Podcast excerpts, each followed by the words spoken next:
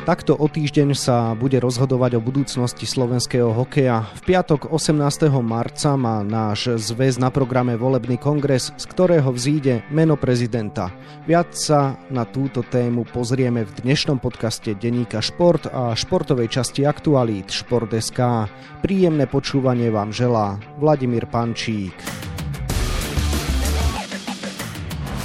Miroslav Šatan alebo Ludovít Juríni to sú dvaja muži, ktorí sa uchádzajú o miesto prezidenta Slovenského zväzu ľadového hokeja. Za akou víziou kandidujú, aj na to sa budem pýtať kolegu z denníka Šport Tomáša Prokopa, ktorému želám už pekný deň.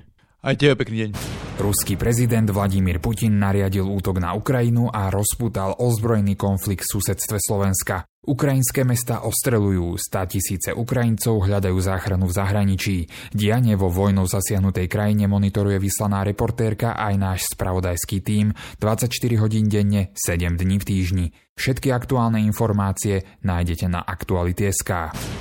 Tomáš, Slovensko po zimných olympijských hrách žilo bronzom našich hokejistov. Asi nemôžeme hovoriť o tom, že by v tejto situácii niekoho prekvapila skutočnosť, že sa úradujúci prezident Miroslav Šatan znova uchádza o mandát. Určite nie, akože sám že naštartovali nejaké procesy a chcú v nich pokračovať a bolo by to aj neštandardné, že by po takom úspechu nepokračoval v práci, ktorú odvádza. V čom ale prispel teda Miroslav Šatan z pozície prezidenta k tomu, že naša hokejová reprezentácia úspela v Pekingu? Reprezentáciu dal dokopy, tam proste priniesol Craiga Ramseyho, dobrý asistentov slovenský k nemu, obratil Craig Ramsey ten hokej na ruby. Hráme moderne, vyberajú sa hráči do systému, ako im pasujú. Sice na začiatku možno to nebolo až také dobre výsledkovo, ale vrátili po 8 rokoch do štvrťfinále majstrovia sveta tým, vyústilo to tým bronzom, že čiže tam sa dá hovoriť iba v pozitívnych veciach. Hokej to však nie je len seniorská reprezentácia, na čo sa ešte všetko Miroslav Šatan sústredil v uplynulom období. Chceli hlavne na zväze prerobiť nejaké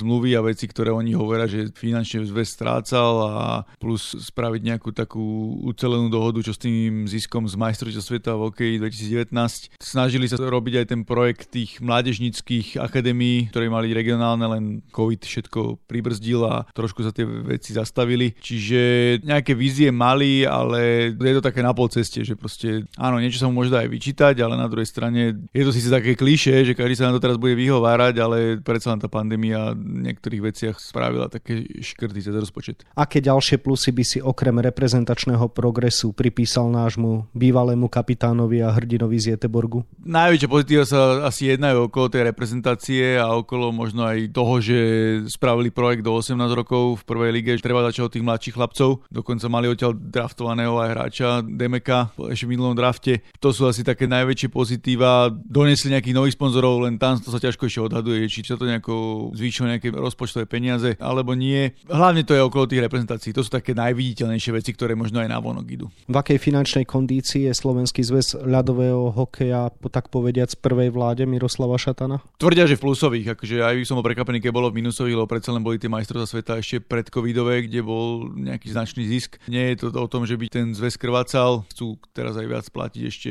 tých mládežnických trénerov v jednotlivých kluboch. Čiže to je taká pre nich priorita. Zväz je myslím, že v kondícii dobrej. Nie všetko samozrejme bolo rúžové. Hokejový zväz sa nevyhol ani kauzám počas Šatanovho prezidentovania. Približ teda, aké boli a aký podiel mal na nich práve Miro Šatan. Najväčšie sú okolo Extraligy, ktorá vlastne chcela sa aj osamostatniť, aby fungovala bez väzu. Boli tu nejaké návrhy, ktoré neprešli, nakoniec tá Extraliga sa hrá zase stále pod nejakou určitou zväzovou, nechcem povedať politikou, marketing si riešia oni sami. Stále tam má zväz nejaké slovo. Toto úplne neprešlo, lebo vlastne neviem, či tá komunikácia bola úplne najšťastnejšia a to je fakt pravda, že niekedy mal toho Miroš tam strašne veľa. Je manažer reprezentácie, tak tomu zabere dosť veľa roboty a ešte aj prezident zväzu. A neviem, či úplne najšikovnejšie trafil možno tých ľudí, čo sú pod ním, akože on hovorí, že robia dobrú prácu, ale ja aj sám viem z môjho rozhovoru s Krulom, čo je jeden z tých jeho riaditeľov, tak negatívnu skúsenosť som akože nemal. Keď sme robili rozhovor, tak keď ho autorizoval, tak tam zmenil polovicu odpovedí skoro. A to sa mi v živote nestalo. To je možno len nejaká jedna výtka, čo akože ja mám, ale viem, že o nich sa možno vyjadrujú kluby tak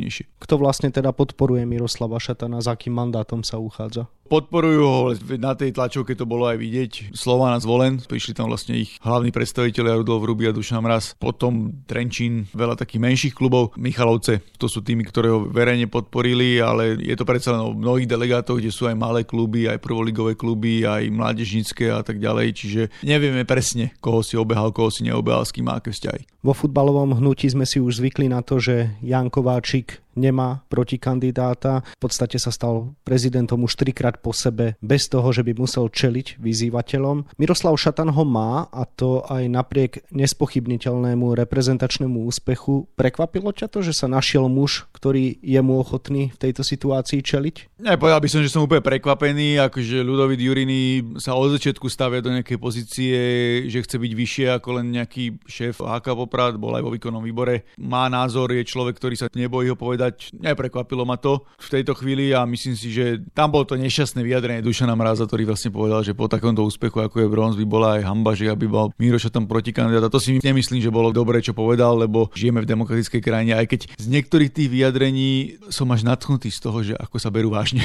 že vlastne je to stále len hokej. A z tých vyjadrení sa tí ľudia niekedy berú až príliš vážne, čo mne príde až úsmevné. Kým meno Miroslava Šatana je na verejnosti všeobecne známe, meno jeho protikandidáta Ludovita Jurínyho bežným fanúšikom športu až tak veľa nehovorí. Tak skús priblížiť, kto je to, akú pozíciu zastáva v hokeji a už si povedal, že je teda na čele popradského hokejového klubu, tak prečo práve on by mal byť tým mužom, ktorý si zaslúži to označenie vyzývateľ Miroslava Šatana? Tak Ludovit Juríny predtým má nejaké politické zázemie za sebou a tak aj je vidieť, že je trošku aj politicky už skúsený, že aj tú tlačovku, čo mal, tak tam tak vychádzal. Trošku mi tam mne osobne vadilo, že tam rozprával, že spojme sa pre a buďme my a z toho, čo rozprávame, vychádzalo ja a nie my, aj keď to hovoril tak iba akože možno medzi riadkami. Ale nechcel by som nejako zatracovať, lebo to šikovný funkcionár v Poprade vyčistil veci, ktoré tam boli po minulom vedení a naštartoval ten klub, hrali finále, majú aj akože aj slušný rozpočet, aj vyťali, dajme tomu Filipa Mešara, čo je taký veľký talent nášho hokeja. Toto všetko robí dobre, je to skúsený funkcionár, to akože vyzývateľ správny, len mne tu stále chýba to, že stále sa hovorí spojme sa pre hokej, ale vždy to tak vidie, že nikto sa nikde nespojí a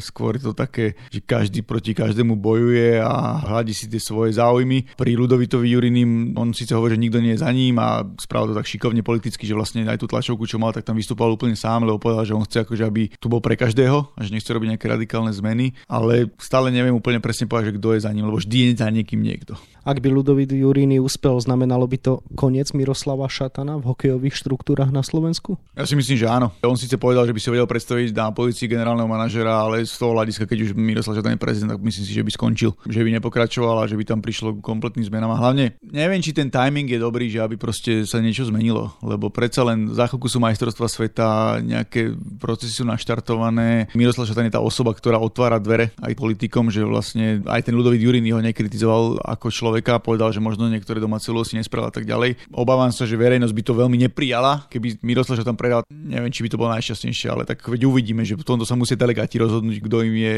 bližší a kto podľa nich ten hokej nejako posunie ďalej. Za akými víziami teda vstúpil do boja o post prezidenta Ludovit Jurini? On zdôraznil, že nie je všetko reprezentácia a bronz, ale sú tam aj iné problémy, čo sa týka klubov, mládeže. Proste povedal, že Miroslav Žadan si neobehal tieto veci a nemyslí na tie všetky kluby, ktoré tiež vychovávajú hráčov a naznačil, že Miroslav Žadan nerobí tú dennodennú prácu na zväze, ktorú on si myslí, že by robil a chce ju robiť. Už si spomenul, že podpora Ludovita Jurínyho je na teraz nejasná. Aj v tomto kontexte existuje podľa teba vôbec šanca, že sa zmení prezident zväzu a to aj v situácii, keď teda slovenský hokej žije z olympijského úspechu? Stále to je možné. Uvidíme, aká bude tá voľba. Ludovit Juríny tam rozprával, že by to malo byť tajné a spomínal tam, ja neviem, generálneho prokurátora pápeža. To sú zase také úsmevné veci pre mňa, že ideme sa porovnávať s vecami, ktoré menia svet. Niekedy mám taký pocit, že tí ľudia si myslia, že sú niečo viac. Stále stále to je proste hokej, stále to je niečo, čo je minoritné oproti tomu, čo sa deje v spoločnosti. Takže uvidíme, ak budú tie voľby, ako to bude vyzerať a ako bude vyzerať celý ten kongres, na ktorých sme zažili v minulosti všeličo. Čiže ja som už pripravený na všetko možné.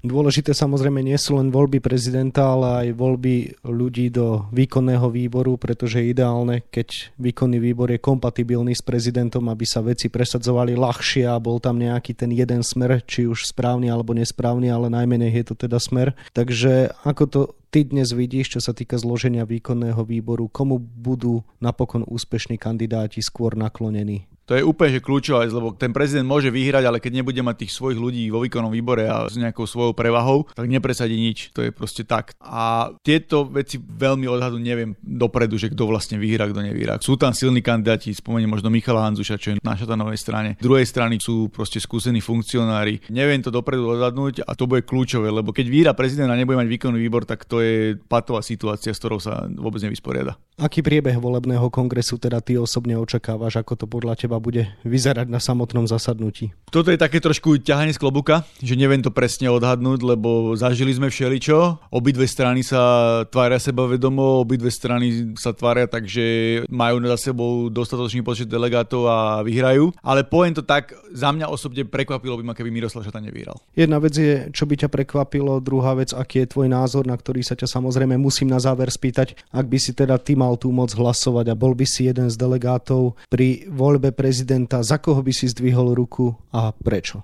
Budem trošku alibistický v týchto veciach. Mňa hnevá to, že stále sa tu rozpráva x rokov o spájaní hokeja a stále vidíme, že to spájanie hokeja nie je, ale podľa mňa to súvisí aj so slovenskou spoločnosťou, ktorá je aj navonok dosť polarizovaná a hokej je len odrazom. Človek ako Ludovit Jurini podľa mňa by mal pracovať na zväze. Myslím si, že aj vo výkonnom výbore by bol dobrý, lebo dáva aj správne otázky a myslím si, že nie je to taký človek, ktorý by nevedel vychádzať s ľuďmi a tak ďalej, ale zase je to o tom mocenskom boji, že proste buď ja alebo oni. Z tohoto hľadiska je to také, že zase to bude polarizovať na tie dve strany. Z toho hľadiska tej verejnosti a toho, ako to verejnosť vníma a kto otvára nejaké dvere, že si musíme všetci odpovedať, či sa to niekomu páči alebo nepáči, aj keď e, chápem to, že zväz nie je len reprezentácia, to majú pravdu, že sú to kluby, je to nejaká mládež a tieto veci, to určite, s tým súhlasím. Ale na druhej strane extraligové kluby za dva roky ukázali čo? Ukázali to, že zrušili nejaký prohokej, spravili si nejaké APHK, zasa im to možno nejako nepáči, zase možno idú robiť nejakú profesionálnu ligu, čiže z roka na rok menia názory. Neviem, či, či sú s tým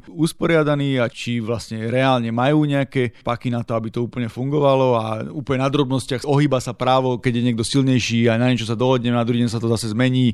Ten dostane taký trest. Videli sme minulý rok Marcel Haščák s tým, teraz som aj zabudol meno, Luis, ten z Michalovej, že proste Haščák ho trafil okejkou, zrazu dostal malý trest, keby to bolo naopak, tak ten dostane trest podľa mňa na 4 mesiace a ženieme ho vidlami odtiaľto. Potom si všetci musia odpovedať, že ako zareaguje verejnosť, keby náhodou Miroslav tam v tejto chvíli napríklad prehral. Neverím tomu, že on by sa potom dohodol, že on bude robiť generálneho manažera aj keď prehral. Nechcem ani odsúdiť to Ludovita Juriniu, lebo opakujem, že podľa mňa je to človek, akých v našom hokeji potrebujeme. Lebo proste ozdravil tom poprad, ukázal, že vie pracovať, má aj slušné vystupovanie, čo je pre mňa vždy veľké plus. Dal som ti takú možno nejasnú odpoveď, ale takto nejak to vidím ale si myslíš, že na konci dňa úspeje Miroslav Šatan? Myslím si, že áno, že prekvapilo ma, keby neúspel, ale nehovorím o tom, že nemôže Ludovit Jurini úspieť, lebo myslím si, že tým, že aj má za sebou nejaké politické skúsenosti a tieto veci a obehol si tie kluby a keby nebol presvedčený, že má nejakú slušnú štartovaciu pozíciu, tak by do toho nešiel a myslím si, že nie je to taký človek, ktorý by do toho išiel s tým, že teraz to bude nejaké fiasko. A keď to skončí vyrovnanie, Miroslav Šatan by mal proste nad tým Ludovitom Jurinim nejako rozmýšľať. Aha, mám tu tohto človeka, s ktorým by som mal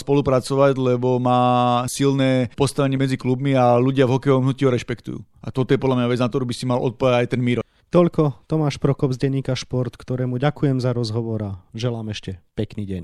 Ďakujem aj tebe. Voľby prezidenta Slovenského zväzu ľadového hokeja budeme mapovať na webe Šport.sk a takisto v denníku Šport, v ktorého dnešnom vydaní nájdete aj tieto témy. Obranca našej futbalovej reprezentácie Dávid Hansko neprežíva v Sparte Praha ideálne obdobie. Okrem toho, že ho v uplynulom období trápili zranenia, jeho tým vypadol z konferenčnej ligy a nedarí sa mu na jar ani na domácej scéne. 8 finále futbalovej ligy majstrov medzi Realom Madrid a Parížom Saint-Germain sa zmenilo na bitku francúzskych hviezd. V dvoch zápasoch strelil madridský Karim Benzema 3 góly a parížský Kylian Mbappé 2 a tak sa z postupu radoval Real. Náš reprezentant Miroslav Haraus s navádzačom Marošom Hudíkom získal na zimných paralympijských hrách v Pekingu bronz v obrovskom slalome zrakovo znevýhodnených. Pre slovenskú výpravu zabezpečil po troch najcennejších kovoch štvrtú medailu. No a na 28 stranách je toho samozrejme oveľa viac. Scenár dnešného podcastu sme naplnili a zostáva nám sa už iba rozlúčiť. Ešte pekný deň vám od mikrofónu želá Vladimír Pančík.